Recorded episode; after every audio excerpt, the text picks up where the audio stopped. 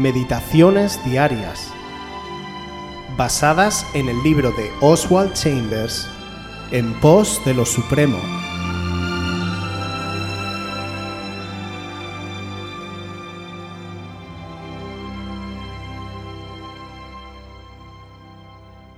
Ubicados en la luz. Primera de Juan uno siete. Pero si andamos en luz, como Él está en luz, tenemos comunión unos con otros, y la sangre de Jesucristo su Hijo nos limpia de todo pecado. Es un gran error confundir la libertad del pecado de la que soy consciente con la liberación completa del pecado por medio de la expiación de Cristo en la cruz. Ningún hombre sabe lo que es el pecado hasta que nace de nuevo. Fue el pecado lo que Jesucristo enfrentó en el Calvario. La prueba de que Dios me ha liberado de él es que conozco la verdadera naturaleza del pecado en mí. Para que una persona realmente sepa qué es el pecado, necesita la obra completa y el toque profundo de la expiación de Jesucristo, es decir, que su completa perfección le sea impartida. El Espíritu Santo aplica en nosotros la obra de la expiación tanto en el área del inconsciente profundo como en el ámbito de lo que somos conscientes. Solo cuando logramos comprender el sin igual poder del Espíritu, entendemos el significado de Primera de Juan uno siete. La sangre de Jesucristo, su Hijo, nos limpia de todo pecado. Este versículo no se refiere solo al pecado consciente, también a la comprensión inmensamente profunda del pecado que solo el Espíritu puede producir en mí. Debo andar en luz como Él está en luz, no en la luz de mi propia conciencia, sino en la luz de Dios. Si camino de esta manera, sin retener u ocultar nada, Dios me revela esta asombrosa verdad.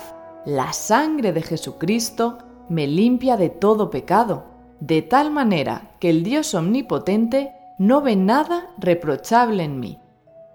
En el nivel consciente, esto produce un conocimiento agudo y doloroso de lo que verdaderamente es el pecado. El amor de Dios que obra en mí me hace odiar, con el odio del Espíritu Santo por el pecado, todo aquello que no concuerda con la santidad de Dios.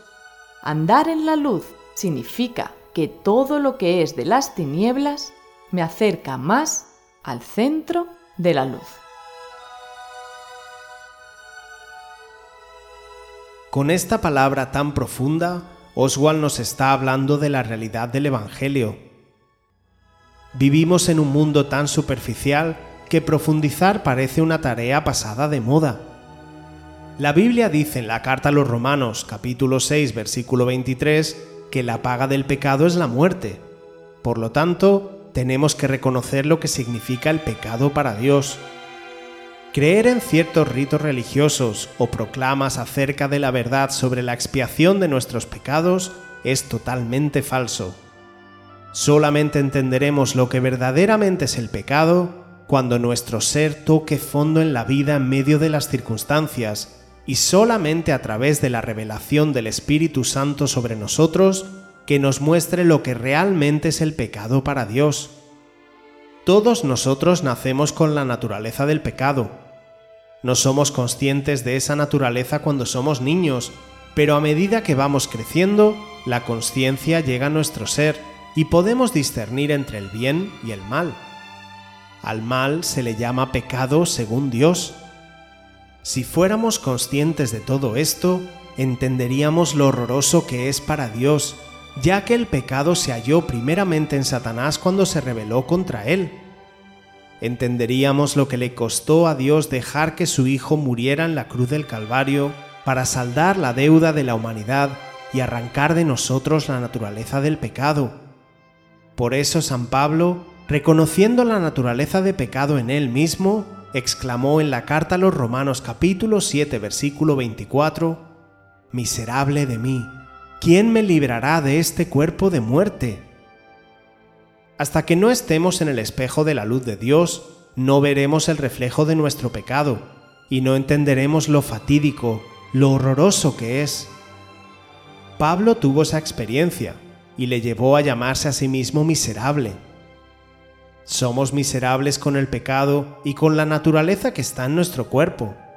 Mas luego, él, después de haber tenido esa experiencia y conocer el poder liberador de la sangre de Cristo derramada en la cruz, dice: «Ahora pues, ninguna condenación hay para los que están en Cristo Jesús, los que no andan conforme a la carne, sino conforme al Espíritu».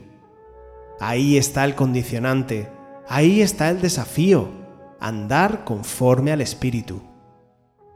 Como dice Oswald, si andamos en luz, como Él está en luz, la sangre de Cristo nos limpia de todo pecado.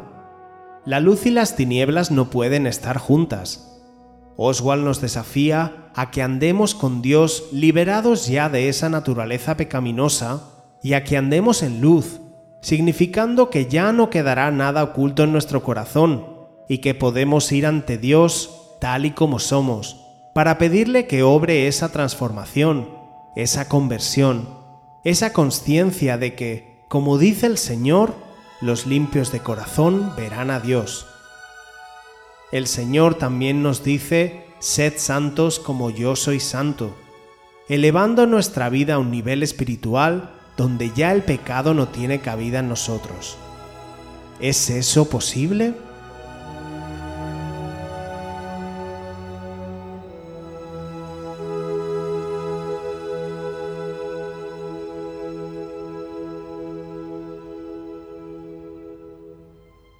Si quieres volver a escuchar este devocional o cualquier otra de nuestras emisiones anteriores, puedes visitar nuestro canal de YouTube buscándonos como Aviva Voz F M. También puedes ponerte en contacto con nosotros a través de nuestra página web doble u doble u doble u punto aviva voz punto es o mandarnos un correo electrónico a la dirección contacta arroba avivavoz punto es.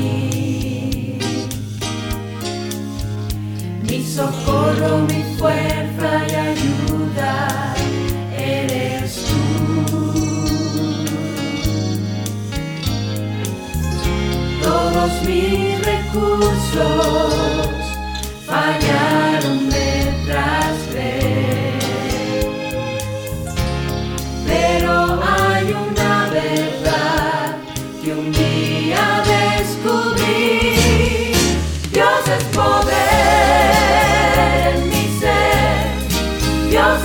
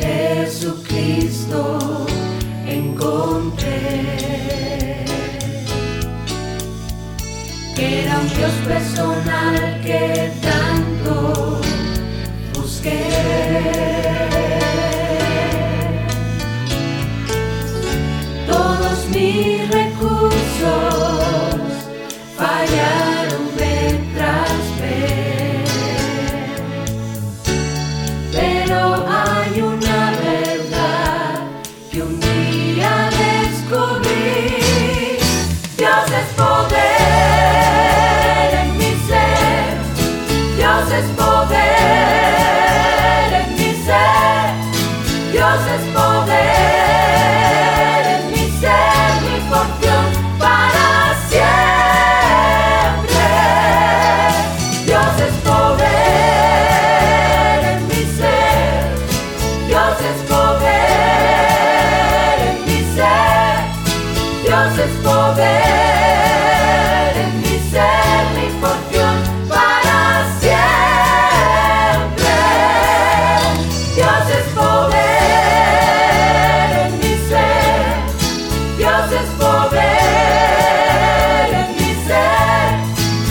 es poder.